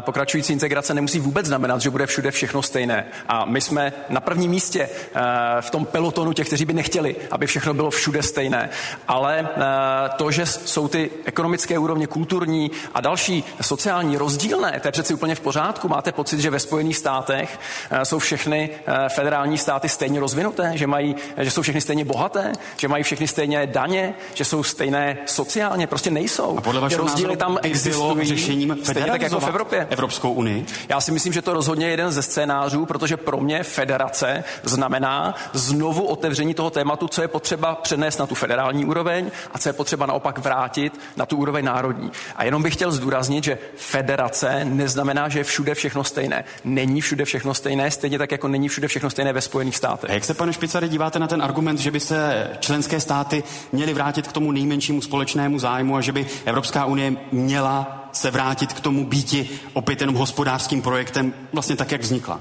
Jak říkám, to není možné, proto abyste dohodli, jak bude fungovat vnitřní trh, jak na něm budou fungovat standardy, které budou dodržovat všichni členové všech 27 nebo 28 členských států, jak budou fungovat certifikace, homologace a tak dále, proto prostě potřebujete struktury jednací, které jsou ze své definice politické. Vy potřebujete prostě fórum, které má určité procesy, které jsou nutně politické, protože se tam střetávají různé národní zájmy a tam musíte rozhodovat o tom, jak bude vypadat vnitřní trh, jestli bude všem otevřený, nebo jestli tam budou nějaké překážky, jak se ten celek bude chovat k tomu vnějšímu světu. Pokud říká pan Robejšek, že se dostáváme do světa bilaterálního, tak já bych opravdu nerad, aby Česká republika jednala s Jižní Koreou anebo s Japonskem o tom, že čeští exportéři budou mít přístup na korejský nebo japonský trh. Já jsem velmi rád, že za nás vyjednává půlmiliardový trh Evropské unie, na který samozřejmě Japonci a Jižní Korejci chtějí přijít, o který mají enormní zájem a proto jsou ochotní udělat ústupky, které by vůči nám 10milionové ekonomice nikdy neudělali. My se prostě vzdáváme v Evropské unii těch možností solového hráče, ale získáváme tu sílu orchestru a to proti takovým ekonomickým centrům, jako je Čína, jako je Indie, jako jsou Spojené státy, je naprosto klíčové. Říká Radek Špicar a do veřejné debaty Českého rozhlasu Plus se zapojuje další host, kterým je místopředseda Evropského parlamentu Pavel Telička. Hezký dobrý večer, vítám vás v Brně. Dobrý večer. Pane Teličko, my debatujeme v rámci druhého bloku veřejné debaty Plusu o tom, zda by se měla Evropská unie změnit. Tak mě zajímá vaše odpověď na tuto otázku. Dobrý večer ještě jednou, velmi se omlouvám za zpoždění, ale pokud by se měla někde změnit, tak určitě dopravní infrastruktura, protože dnešek byl mimořádný. Zažil jsem mnohé na D1, ale dnes se to opravdu vyvedlo. Já souhlasím s těmi názory, které tady byly prezentovány a mimochodem se vás poslouchal celou dobu v rádiu, že mohu některé věci později reflektovat, ale jistě samozřejmě Evropská unie evidentně má své slabiny, prokázala v řadě věcí nedostatečnou efektivitu, pomalost, zkostnatilost a zazněla tady slova o nedostatečné legitimitě, možná transparentnosti. Jistě, členská unie jsou, jak tady ostatně zaznělo, primárně členské státy a do značné míry tyto členské státy určují ten vývoj v těch posledních letech. Takže z mého pohledu Evropská unie si zaslouží změny, potřebuje změny, my si zasloužíme v celé řadě oblastí reformu, ale přiznám se, že nesouhlasím s těmi názory, kteří říkají, musíme se vrátit k nějakému minimu. Mimochodem, chtělo by se mi polemizovat. Pravděpodobně ty členské státy, které Unii dnes tvoří, tak to, co dnes je součástí Unie, asi za to minimum považují, protože jinak by přicházeli s konkrétními návrhy demontáže. Pardon, vy byste nesouhlasil s tím názorem, že Evropská unie na sebe nabaluje příliš mnoho kompetencí a že bobtná a vzdaluje se i rozhodování běžných občanů? To, že se vzdaluje rozhodování běžných občanů, já si myslím, že to je pravda, i když musím říct, že jsem prakticky permanentně na nejrůznějších debatách a v krajích jenom za tyto 2 dny jich absolvuji 6 a musím říct, že ten obrázek, který získáváme, je poněkud odlišný, než ukazují některá čísla, ale to neznamená, že se nám daří skutečně občany, veřejnost stahovat, že umíme ty věci diskutovat, ale začíná to zase v členském státě, to znamená, pojďme se zamyslet nad tím, která vláda skutečně předložila nějakou jasnou představu své evropské politiky a dokázala ji politicky debatovat na půdě Evropského parlamentu, ale i podrobila nějaké veřejné diskuzi. To znamená, z tohoto hlediska ten deficit tady je dlouhodobý. Říká místopředseda Evropského parlamentu Pavel Telička v rámci veřejné debaty Českého rozhlasu Plus, kterou vysíláme živě z brněnského Impact Hubu. Já opět mám v ruce přenosový mikrofon a mířím mezi publikum v brněnském Impact Hubu. Zda máme nějaký dotaz. Vidím dotazy 2, tak to vezmeme postupně. Já jdu za vámi, proderu se k vám. Hezký dobrý večer. Jaký je, prosím, váš dotaz? Já bych se chtěl zeptat, jestli všichni 4 tady mluvíte o tom, že by se Evropská unie měla změnit. Já bych se chtěl zeptat, jestli je vůle u těch lidí, a třeba konkrétně tady místopředseda Evropského parlamentu, anebo komise, a parlamentu. Evropského parlamentu. Jestli u těchto lidí, kteří, nás tady pan Telička reprezentuje jednoho z nich, jestli je vůle vůbec k tomu, aby se něco změnilo. Moc pěkně děkuji za dotaz a rovnou prosím Pavla Teličku o odpověď. tak ta vůle u někoho je, u někoho není, u někoho je větší, u někoho je menší. Je to asi celkem variabilní obrázek. Jinými slovy, kdyby ta vůle byla napříč Evropskou unii v těch členských státech, kdyby skutečně nebyly zahleděny do svých interních věcí, tak už by se měnila. A to znamená to, co tady zaznělo. Čili ta vůle není, jinými slovy. No, ona se liší, prostě to se nedá říct, ale zároveň se nedá říct, že se Unie nemění. Jako já jsem poslouchal tu debatu a ta kritika, která tady zaznívala, legitimní v celé řadě otázek, ale se týkala zhruba 2-3 oblastí. Ale pojďme si říci, jak se Unie vyvíjí prakticky na každotýdenní bázi. Ať už se podíváme na digitál, na energetickou politiku, na snižování administrativní zátěže, když se na to podíváme, tak my Češi často říkáme, Unie by se měla změnit. Ale když vezmu třeba administrativní zátěž nebo takzvanou byrokracii, tak Česká republika je úplně na tom nejhůř ze všech členských států a myslím si, že paní Zlámalová to tady řekla, co dokáže někdy Český parlament s návrhem směrnice udělat, ale takzvaný gold plating, to znamená to nabalování, my jsme v tom zdaleka nejhorší. Ale... Promiňte, že vám vstupuji do vaší řeči, ale zazněl tady i názor, že v řadě věcí je Evropská unie zkostnatělá, pomalá, neflexibilní. Ale... Není to problém? Ale je to problém samozřejmě, ale znovu říkám, kdo tvoří Evropskou unii, tady zaznívalo, že ty klíčové orgány jsou Rada ministrů, respektive Evropská rada a Evropská komise. To budí dojem, že Evropská komise něco nařizuje, že ona něco schvaluje. Já vám řeknu třeba poslední legislativní balíček, který se týká dopravy, který je pro nás zcela zásadní a v tom se asi všichni shodneme. Tak v rámci tohoto balíčku k návrhům Evropské komise bylo předloženo na půdě Evropského parlamentu 2200 pozměňovacích návrhů. To je samozřejmě samo o sobě hrozný číslo, ale velmi často to vede k zásadnímu posunu té legislativy. A tu legislativu spaluje napůl Evropský parlament a rada. To znamená, ta role komise není determinující. Ale pardon, na druhou stranu tady také zazněl ten argument, že role Evropského parlamentu je mnohem menší než například role Evropské rady nebo Evropské komise. Ale o tom můžeme diskutovat. Já si myslím, že zase nemůžeme paušalizovat. Když se podíváme na to, kdyby někdo z přítomných panelistů řekl, Evropský parlament nemá zákonodárnou iniciativu. Naprosto souhlasím. Špatně. Mohla by to být z mého pohledu by samozřejmě měl mít a pokud by někdo z panelistů řekl, vidím problém, že to je Evropská komise, která má legislativní iniciativu, tak naprosto souhlasím. Ale nesouhlasím s tím, že Evropská komise něco diktuje, něco schvaluje, ale má tu iniciativu. A proč ji má komise? Protože to v zásadě je nějaký přežitek a dodnes to vyhovuje. Evropský parlament v řadě oblastí zase tu váhu má a znovu říkám, v legislativní oblasti se to posouvá celkem, bych řekl, podstatným směrem. Ale když dovolíte mi jednu jinou poznámku, která myslím, že je příznačná pro Česko a českou diskuzi. Já jsem tady slyšel, že takové to klíčové slovo je, že máme právo veta. A to já vidím tu klíčovost v něčem úplně jiným. Abychom měli absolutně jasno v tom, čím chceme, aby Unie byla a co chceme v Unii prosazovat, jaké jsou ty klíčové další směry vývoje. To není o vetu, ale o konstruktivně jasně formulovaný evropský politice, kterou tento stát dlouhodobě nemá. Ale k tomu se dostaneme bezesporu ve třetím bloku veřejné debaty plusu. Pane Robejšku, není to tak, že prostě členské státy nemají zájem na tom minimalizovat tu integraci a že vlastně i evropská integrace směřuje tím směrem, po kterém je poptávka? Nikdo z mocných nemá zájem měnit danou situaci, protože jakákoliv změna ohrožuje i jeho vlastní moc. To znamená, jestliže ta původní otázka byla, mění se Evropská unie, jak říkám, ano, ona se mění, ale jenom pod tlakem. A to je poznat. To je právě těch 10 let, než ten policejní sbor bude mít 10 000 lidí, ačkoliv je by měl mít už včera. To je právě ten problém. Všecko jde příliš pomalu. Proč jde všecko příliš pomalu? Protože ta celá organizace je příliš komplexní, protože, jak jsem řekl, si vzala příliš velké sousto. Chce příliš rychle, příliš mnoho a dokonce i mnohdy proti vůli těch, kteří, dejme tomu, volí Evropský parlament. Víc se podívejte, jak vypadá účast voličů na volbách do Evropského parlamentu. Ta nevypadá takhle, ta vypadá takhle. A kde je potom ten evropský patriotismus, který je naprosto podstatný pro to, aby vize něčeho takového jako spojená Evropa měla nějaký smysl? A ještě jednu větu.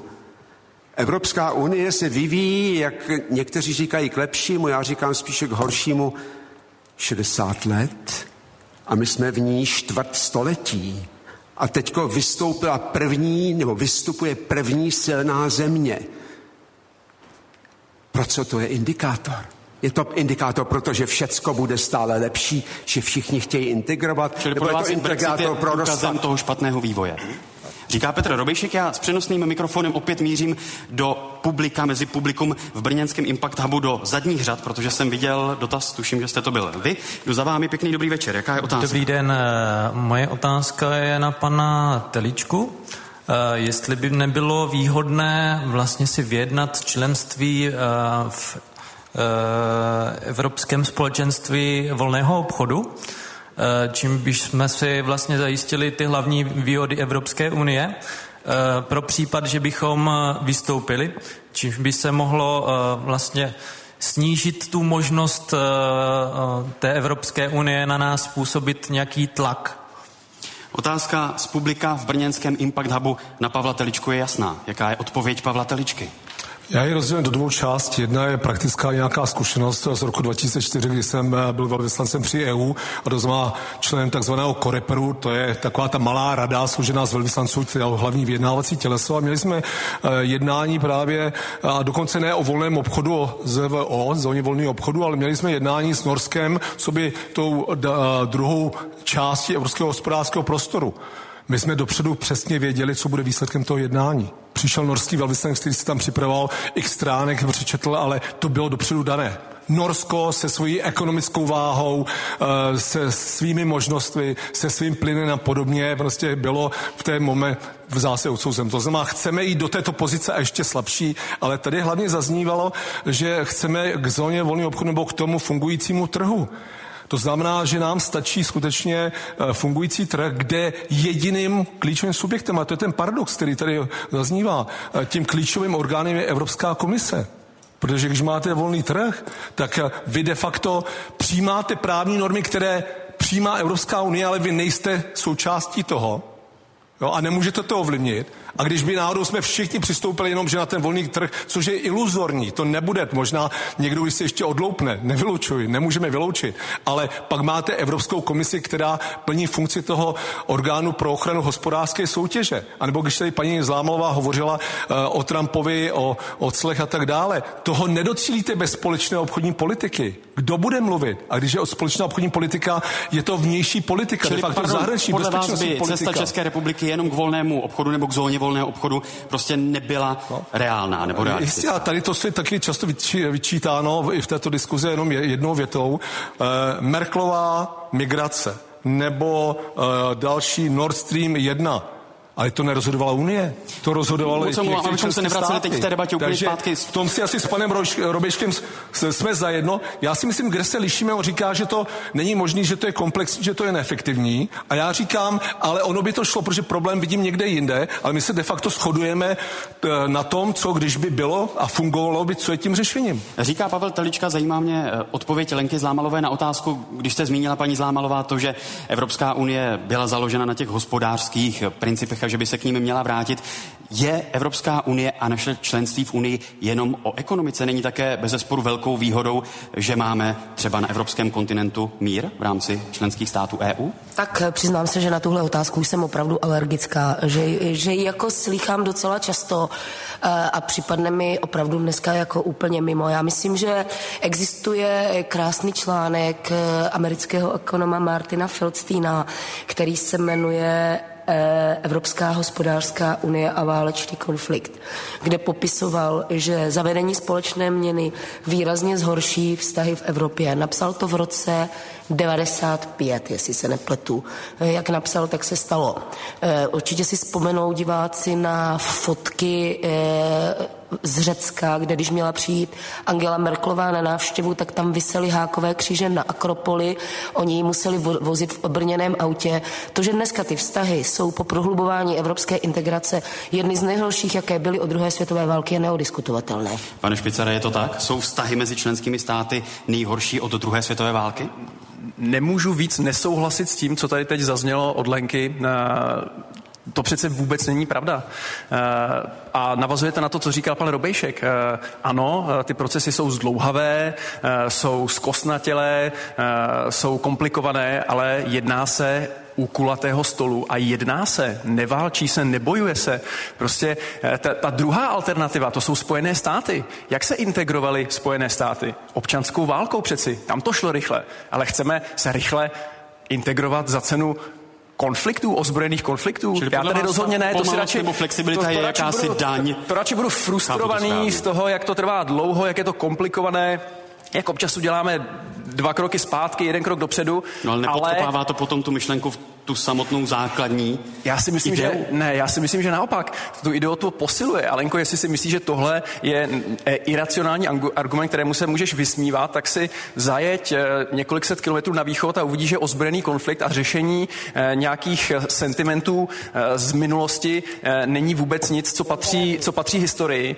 V některých částech Evropy se prostě konflikty a nenávisti řeší vojensky. My je řešíme sice, přesně tak, my je řešíme zdlouhavě, komplikovaně, ale řešíme... Poprosím jenom velmi stručnou reakci Lenku Zlámalovou. Řešíme dialogem. Nemám ze své hlavy, existuje všeobecně uznávaný průzkum nálad v Evropské unii, jmenuje se Eurobarometr. Ty nálady a vztahy mezi státy, jak o sobě smýšlí, speciálně jaké je smýšlení o Německu v některých klíčových zemích, jsou jednoznačně nejhorší, když se podíváš na ty časové řady. Říká Lenka Zlámalová, mám tady výsledky hlasování o druhé anketní otázce veřejné debaty Českého rozhlasu Plus, která zní, zda by se měla Evropská unie změnit. Tady je poměr hlasujících, ať už na Facebooku nebo na Twitteru a tady v sále v brněnském Impact Hubu poměrně totožný, prakticky stejný. 82% lidí na Facebooku a 84% lidí na Twitteru si myslí, že ano. 84% lidí tady v sále v Brně si také myslí, že ano. Čili tady je poměrně jednoznačný poměr. Jdeme ke třetí otázce v rámci veřejné debaty Českého rozhlasu Plus,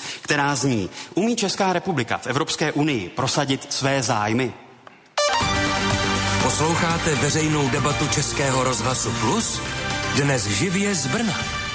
A poprosím o jednoslovnou odpověď a následně se opět budeme i tomuto tématu podrobněji věnovat. Umí Česká republika v EU prosadit své zájmy? Radek Špicar. Nemusí to být ano nebo ne, stačí jedno slovo. Ano. Nedostatečně. Čili neumí. Čili ne. Spíše ne. Lenka Zlámalová. Ne. Petr Robejšek. Ne. A Pavel Telička. Já vím, že mě budete tlačit něco minimum a já použiju slovo Radka Špicara, nedostatečně. Tak, poměrně vzácná shoda, uvidíme, jak se nám debata rozvine v té následující části. I na tuto otázku jsem se zeptal během dnešního interview Plus eurokomisařky Věry Jourové a odpověděla toto. Je to lepší, než to bývalo. Já jsem kdysi kritizovala české vyjednavače, že přijedou a řeknou, my to nechceme, tečka. Myslím si, že dnes se vyjednavači velice snaží přicházet sice třeba s negativním stanoviskem, ale mají tam alternativy. A hlavně mají alternativy, které se opírají i o spojenectví s jinými státy. To je velice důležité, takže zlepšilo se to a je potřeba to nadále zlepšovat, vytvářet ty účelné aliance a počítat s tím, že tam vždycky bude určitý protitlak, protože zájmy států se dost často liší. Řekla v interview Plus Věra Jourová. Pavle Teličko, umí Česká republika prosadit své zájmy? Vy jste odpověděl, že nedostatečně. Tak mě zajímá, co bychom měli dělat proto, aby to bylo dostatečné. Já bych rád řekl, že na některých úrovních a v některých oblastech, sektorech se to daří relativně slušně. A dokonce bych řekl, že třeba české předsednictví, které bohužel je vnímáno dost negativně, protože jedna strana shodila v té době vládu, tak ve skutečnosti na té spíše technické úrovni bylo předsednictvím velmi úspěšným. Jo, ten obrázek celkově je špatný. Co je třeba udělat? No, už jsem se to do jisté míry dotkl, protože já už dlouhodobě mám pocit, že Česká republika nenaplňuje ten svůj potenciál, protože ona v zásadě nemá jasno v tom, jaká by měla být její evropská politika. Jo, co je to klíčové, jaké jsou ty priority, s kým toho může dosáhnout, co je k tomu zapotřebí. My kloužíme po povrchu a trošku v takových až ideologických klišé. Čili Česká republika nedostatečně prosazuje své zájmy, protože je nezná. No, do jisté míry ano, ale také se neumí, a to myslím si, že v té diskuzi zaznělo, než jsem přijel, že bylo uvedeno, že to ani neumí, jako mnohdy. A ostatně, když se vrátíme k tomu, co tady zaznělo, a musím se znovu vrátit k tomu vetu, nebo de facto ke konsensu, si pojďme říci, jestli je toto vždy cesta, jestli ta unie, kterou chceme všichni, 82% zde v sále reformovat, a chceme, aby byla rychlejší, efektivnější, aby přinášela výsledky, dosáhneme toho tím, že budeme trvat na konsensu? Není to ta zkostnatělost. Ale pak bude vždy někdo nespokojen a někdo si bude stěžovat s tím, jak to dopadlo. Ale já si myslím, že když budeme mít jakýkoliv spolek, teď si představme, je nás tady, já nevím, 80, to založíme spolek a vždy někdo z nás, můžete argumentovat, že 100 je víc než 28, souhlasím, ale přesto, když se vždy najde někdo, kdo bude mít trošku jiný zájem, bude mít zrovna domácí politiku v krizi, bude mít před volbami, bude mít, já nevím, a tady souhlasím s panem Robejčkem, najde si nějaký politik s velmi partikulárními a parciálními zájmy, no tak do toho hodí ty vidle. Já se teď přidržím té vaší teze, že v některých oblastech opravdu klíčových je třeba ponechat ten konsensus. Ale zároveň říkám, že v celé řadě oblastí pro nás dost důležitých je lepší být jednou za čas přehlasován. A naučit se to, že v tom, že většinou budu na té straně vítězný a já musím říct si ale někdy i na straně poražených, že to lze, ale nevede cesta přes veto, nevede přes destrukci typu ne, Pavel Telička, ale moc se omlouvám, že vám vstupuji do řeči. Řešení i v otázkách, které se mě Pane Teličko, moc se omlouvám, že vám vstupuji do řeči. Zajímá mě reakce Petra Robejška, jestli je vždy nutné rozhodovat konsenzem, jestli se nemůžeme nebo nemáme smířit s tím, že někdy prostě budeme přehlasováni. S tím by se dalo smířit za předpokladu, že by jak Evropská unie a její špička, tak hlavně Evropský parlament byly opravdu demokraticky legitimizovaní. To znamená, že Evropský parlament by byl skutečně parlament, který opravdu zastupuje národy a tím by mohl plnit, dneska je slabý, mohl plnit skutečně tu kontrolní funkci, která by potom něco takového, co navrhuje pan Telička, dělala možným. Ale to podstatné, víte, je v tom, že hledat nějaký konsens v době, která se vyznačuje v první řadě naprostou nepřehledností a chaosem a neustále měnící se konstelací. Včera jste se s někým dohodl na nějaké koalici a pak se stalo něco, co toho vašeho partnera orientuje úplně jinam. S tím musíte žít, to znamená, tím chci říci, hledání koalic a hledání konsenzů je velice obtížné, ale není řešení, když nemáme demokraticky legitimizovaný spolek. Není řešení, aby ty silnější rozhodovali většinově a porušili některé základní věci, které prostě pro třeba Maďarsko jsou klíčové. A konec. Radku Špicare, proč podle vás Česká republika nedostatečně prosazuje své zájmy v Evropské unii? Začnu tím, co už zmínil Pavel Telička. My nejdřív musíme vědět, co chceme a náš prostě problém je, že to často nevíme.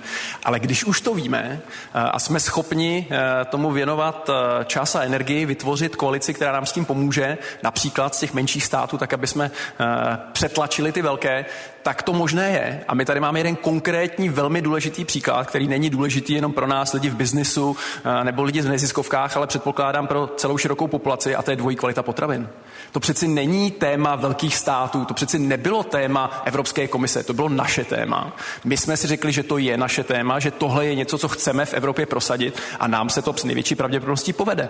Takže tady jsme si řekli, tohle je to, co chceme, odpracovali jsme si to, a to téma jsme prosadili. To znamená, není pravda, že jsme slabí. Nepředbíhejme, je to ale na dobré cestě, já věřím, že to dotáhneme. A není pravda, že jsme slabí, není pravda, že Evropská unie je jenom diktátem těch velkých a silných vůči těm malým, které v těch složitých strukturách nejsou schopni nic prosadit. Prostě není to pravda. A máme konkrétní pro české občany velmi důležité příklady, že to prostě prosadit lze, akorát si to musíme odpracovat. Paní Zlámalová nedokazuje například dvojí kvalita potravin, to, že pokud chceme něco prosadit, že jsme toho schopni? Tak já myslím, že kvalitu potravin bychom si měli hlídat sami, že na tohle bychom neměli potřebovat Brusel, jo. Ale já bych ale nefungovalo to. Já bych posloužila Pavlovi Teličkovi a převedla bych to z těch obecných řečí do konkrétních příkladů. Já myslím, že náš zájem v téhle chvíli, na kterém si můžeme otestovat, jak ho umíme prosadit, je migrace. Tady je, řekněme, shoda 80% politického spektra, že tady nechceme ekonomické přistěhovalce z muslimských zemí. V téhle chvíli se připravuje evropský rozpočet, kde je právo veta a kde zcela jednoznačně ten rozpočet je promigrační. Zatímco dosud se ty fondy rozdělovaly jenom podle ekonomické síly na hlavu. Dnes dochází k takzvanému multikriteriálnímu rozdělení, kde vám budou hrát roli kromě bohatství na hlavu. Také nezaměstnanost mladých lidí a počet přistěhovalců. No jenom pardon, ale doplňme, že jde o první návrh Evropské komise, který teprve bude předmětem dalších vyjednávání. Ten rozpočet je jednoznačně promigrační a jednoznačně přesouvá peníze ze střední Evropy. No ale bavíme se o prvním návrhu, o kterém se teprve bude jednat. Ano, akorát, že maďarský prezident Viktor Orbán, premiér, už řekl, že Maďarsko bude vetovat. My bohužel máme premiéra v demisi, bez důvěry, obviněného ze zneužití evropských dotací, takže mlčí a vypouští na různých fórech, jak si chceme rozhodovat sami a tak dále. Jsem zvědavá, jak tenhle náš zcela klíčový zájem dokážeme obhájit. Do toho přichází ještě velmi nebezpečný, byť zatím teoretický návrh francouzského prezidenta Emmanuela Macrona, aby dotace na migranty nedostávaly země, ale přímo tam města a obce, kam přijdou. To je nejlepší cesta k absolutní rozbíjení azylové politiky v jednotlivých zemích. A celý tenhle vývoj by si opravdu zasloužil výraznou obhajobu našich zájmů. Já jsem to neviděla. Říká Lenka Zlámalová, zajímá mě reakce Pavla Teličky. No, já jsem asi viděl a četl jiný návrh než paní Zlámalová. Za prvé platí to, co jste řekl, pane moderátore, je to první návrh, ale za druhý, já jsem měl ten pocit, že jsme přece 80 nebo 100% politické reprezentace říkala, nechceme tedy žádného migranta, teď parafrázuji, ale v zásadě to tak bylo řečeno, toto radši zaplatíme. A ten návrh de facto přesně toto nabízí. Říká, že jsou regiony, které jsou postižené migrací. Zaplatíme, pardon, že do toho vstupuji, zaplatíme na Frontex a na těchto věci. Ne, že budeme platit vyšší strukturální fondy. Ale jenom, pardon, paní Zámalová, ten první návrh například strojnásobuje peníze na ochranu vnější hranice. Ale to podstatné, tam se mění ten klíč a to je důležité. No ten klíč se zatím nemění, protože nad něm není shoda, bude se návrh a my jsme proti tomu ještě vůbec nevystoupili. Říká Lenka Zámalová, nechme prosím domluvit Pavla Teličku. Já jsem právě chtěl říci, že pokud máte někde 10 000 a to je jedno kolik, ale prostě velký počet migrantů, dopadá to na ten region může být v řadě věcí navíc postižený i jinak slabší, tak je logický, že pokud nám jde o vyrovnávání regionální disproporcí, že takový region dostane a nebude dostávat 2-3 české regiony, které se dostaly na tu pomyslnou hranici vyspělosti. To je absolutně logický a přece toto jsme chtěli a to v tom návrhu je. Navíc je to návrh a budeme o tom jednat. Ale já si myslím, že je legitimní se podívat na to, že Evropská unie dnes čelí určitým novým výzvám a pokud chceme, aby fungoval, to znamená ano, Frontex, vnější hranice, ale tu taky zajišťují ta místa konkrétní, v konkrétní regioně, místní úřady. Jako azylová politika se nedělá z hlavního města. Identifikace osob, to je všechno v místech. Takže je naprosto logický, že tyto prostředky případně půjdou i tam, ale je to návrh, o kterém se bude vyjednávat. A já bych dokonce šel ještě dál. Já jsem se shodl paradoxně před několika týdny na obdobné debatě s vaším šéfredaktorem panem Blašínkem, kdy on dokonce řekl, že je proto, aby byla jednotná migrační politika Evropské unie. Mě šokujete, děkuju. No, ale mrchněte se na Facebook, tam to najdete. Říká, ale logicky to rozvedlo, já jsem s tím naprosto souhlasil, protože pokud jsou některé věci, které jsou mimo možnosti jednočlenského státu, tak a tím nejsem integrátorem za každou cenu, souhlasím s tím, že v některých otázkách se to připísklo, ale pokud tady je důvod, tak ano, spojíme síly, protože i kdybychom my byli Řeckem, tak tě 1000 ostrovů taky sami nezvládneme. Říká Pavel Telička. Petr Robejšek a jeho odpověď na otázku, zda český přístup v rámci unijních vyjednávání není příliš negativistický. Zda dopředu neodmítáme, aniž bychom nabízeli alternativu, abychom do vyjednávání přišli s nějakou alternativou. No, já jsem se hlásil do diskuze spíše v reakci na to, co jsme teď tady slyšeli ohledně chování našich politiků. A jestli se nemýlím, tak paní kolegyně myslela to, že nám chybí takové jasné slovo naší politiky, jako pronesl Orbán. To je ta odvaha, o které jsem hovořil, to je ten formát politiků, to není to hraní někde, kdyby náhodou a ještě mě obviní a já nevím co a zasloužím si a nezasloužím. My potřebujeme politiky, kteří jsou takového kalibru, jako je Orbán, kteří jasně řeknou, perfektně zdůvodní jeho projevy, stojí za to číst, to je pro každého akademika pošušňání, a který ví, co dělá a také to udělá. A pak je zvolen 2/3. Říká Petr Robejšek. Radek Špicar, jeho názor na to, jestli nám chybí politik typu Viktora Orbána. Připomeňte mi, kolik premiér Orbán přijal těch migrantů Řečnická otázka Radka Špicara směřující na Petra Robejška. Tak já se nerad nechávám zkoušet, zvláště ne od vás, pane Špicare, ale to není podstatné. Moc se omlouvám, pane Teličko, otázka směřovala na Petra Robejška. Podstatné je to, že jsem hovořil o formátu politika, který jasně dá najevo, toto jsou české národní zájmy a pro ně jsme ochotní udělat všechno. Říká Petr Robejšek. Pane Špicare, kam směřovala ta vaše poznámka? Nechybí nám politik formátu Viktora Orbána? Pane Robejšku, vy jste nám jako vzor tady představil politika, který něco jiného říká, něco jiného dělá. To jsou ty naši politikové už v tomhle téměř dokonalí v porovnání s Orbánem. Já se znovu ptám, kolik že těch migrantů tam vlastně téměř tajně přijal, jak se posléze ukázalo? Tušíte, kolik to bylo? Kam směřuje ta vaše otázka? Rozhodně víc než ti naši politikové, to je ta odpověď. A pokud na to chtěl reagovat i pan Telička, tak prosím. Konstelaci a ty data nejsou úplně jistá. No? Čili, pane Špicare, to je váš názor a vaše interpretace. Vy narážíte na to, že Viktor Orbán něco jiného říká, něco jiného říká svému domácímu publiku a něco jiného dělá? No samozřejmě. A nechybí nám ale politik tohoto formátu, jako o něm mluvil Petr Robejšek, který by jasně deklaroval, který něco říká, něco jiného dělá, nám opravdu nechybí. Ale nechybí nám politik, který by jasně deklaroval naše národní zájmy venku. A ano, to nám zatím chybí, tak doufáme, že se ho brzy dočkáme, až budeme mít vládu s důvěrou. Abychom tu debatu opět zpátky strukturalizovali, tak beru do ruky dnes naposled přenosný mikrofon a obracím se na publikum v brněnském Impact Hubu. Vidím dotaz v zadních řadách, takže směřuji za vámi a bude mě zajímat vaše otázka na některého z řečníků veřejné debaty Českého rozhlasu Plus z Brna. Dobrý večer. Dobrý večer. Já bych měl otázku k Dublinské dohodě, k zvanému Dublinu 4, který je v České republice široce kritizován. Jestli k němu nabízíme nějakou alternativu v konceptu azylové a migrační politiky. Protože mi přijde, že úplně nenabízíme, že všichni to kritizují, nejenom my, ale všichni z Visegrádské čtyřky, ale žádnou alternativu, kdyby nastala další migrační krize, tak v podstatě nenabízíme. Děkuji pěkně za váš dotaz. Zeptám se Lenky Zámalové. Když kritizujeme Dublin 4, který tedy není jen o kvótách, nabízíme alternativu. Víte, jak začala migrační krize? Že byla v Evropě jistá politička, která řekla, že hranice se nedá chránit.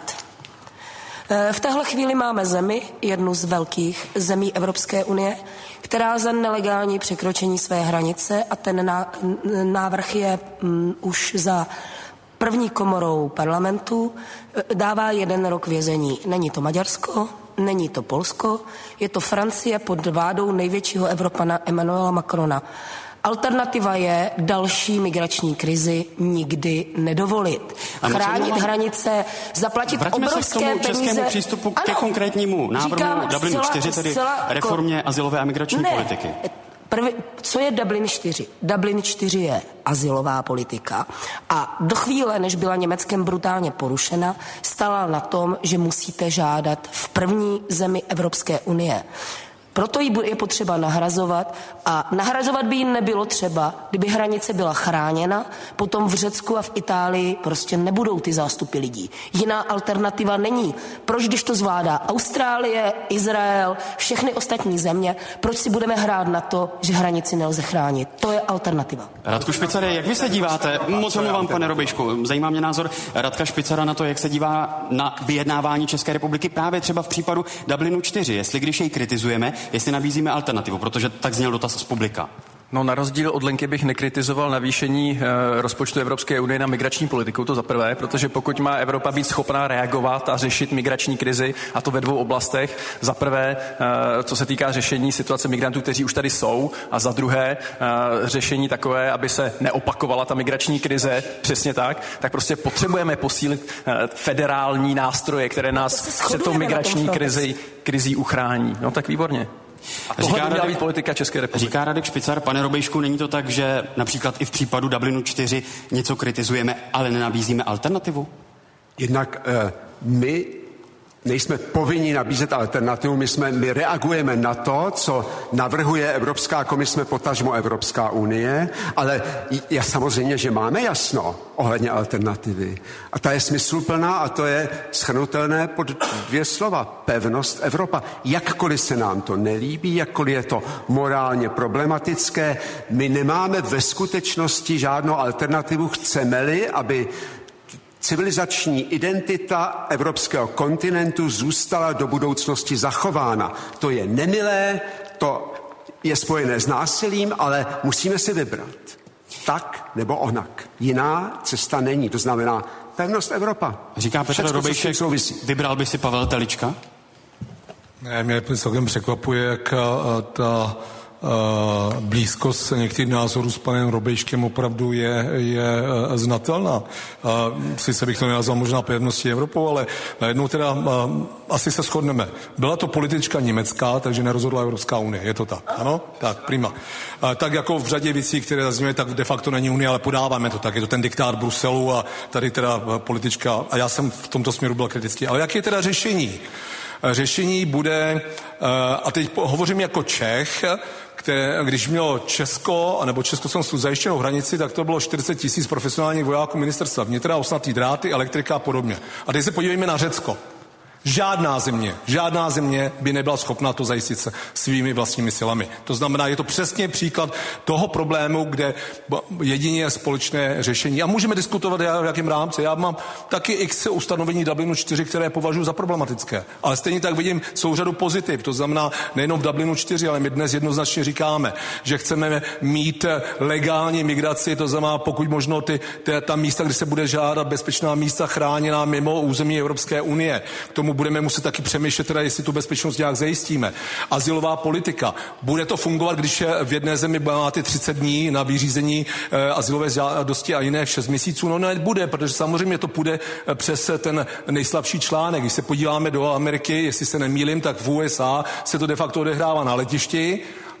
Tam se můžete odvolat a dokonce je tam soudce, který rozhodne. Jinými slovy, není jiné cesty, kde jsou společné problémy a společné výzvy než společné řešení. A migrace je jedním z nich. A to, co my děláme, je otázce posluchače. Tak pokud něco kritizujeme, nabízíme alternativu. Chová se takto česká politická reprezentace. Dvě věty. Dublin 4 my de facto srážíme na úroveň pouze přerozdělovacího mechanismu a pán má naprosto pravdu. A bohužel se to netýká pouze migrace. Já postrádám a dlouhodobě, a to je to, co jsem už dnes opakovaně říkal, aby Česká republika byla schopna přicházet s vlastními iniciativami, protože když budeme mezi sebou jednat a já vám budu neustále říkat ne, tak mě za chvíli vyhodíte. Respektive budu marginalizován. Když přijdu s protinávrhem a zároveň vyslyším část toho, co říkáte vy a co vy, ale zároveň řeknu, a já mám s tímhle problém, tak spíš nalezneme řešení. Na druhou stranu Petr Robejček zmiňoval, že nejsme nuceni přinášet alternativu, že můžeme s něčím prostě jenom nesouhlasit. To má samozřejmě pan Robejček pravdu, protože to není smluvně právně dáno, ale zase, pokud přijdu s řešením a dokonce třeba u otázky, kde se českého zájmu ta otázka nedotýká, ale jsou dvě skupiny, které jsou v klinče, já nabídnu řešení a já tu zkušenost mám z komise, z koreperu, tak ta vaše váha roste. A když tu váhu máte větší, tak pak dokážete lépe prosazovat své zájmy, pokud víte, které že to zájmy jsou. Říká Pavel Telička, dámy a pánové, taková byla další veřejná debata Českého rozhlasu Plus, živě vysílaná a přenášená z Brna, z brněnského Impact Hubu. Už teď vás můžu poslat na další debatu Plusu, kterou budeme vysílat 3. července z Karlových Varů a pro téma na Karlovarský mezinárodní filmový festival jsme zvolili otázku. Slavná 60. mýtus anebo inspirace. Takže už teď vás zveme, ať už k účasti nebo k sledování další veřejné debaty Českého rozhlasu Plus. Děkuji všem posluchačům a sledovatelům, kteří sledovali nebo poslouchali veřejnou debatu Českého rozhlasu Plus. Děkuji publiku v brněnském Impact Hubu a děkuji hostům, kteří se zúčastnili dnešní veřejné debaty. Byli jimi Pavel Telička, Petr Robejček, Lenka Zlámalová a Radek Špicár. Michal Vrosipal se loučí a přeje pěkný večer.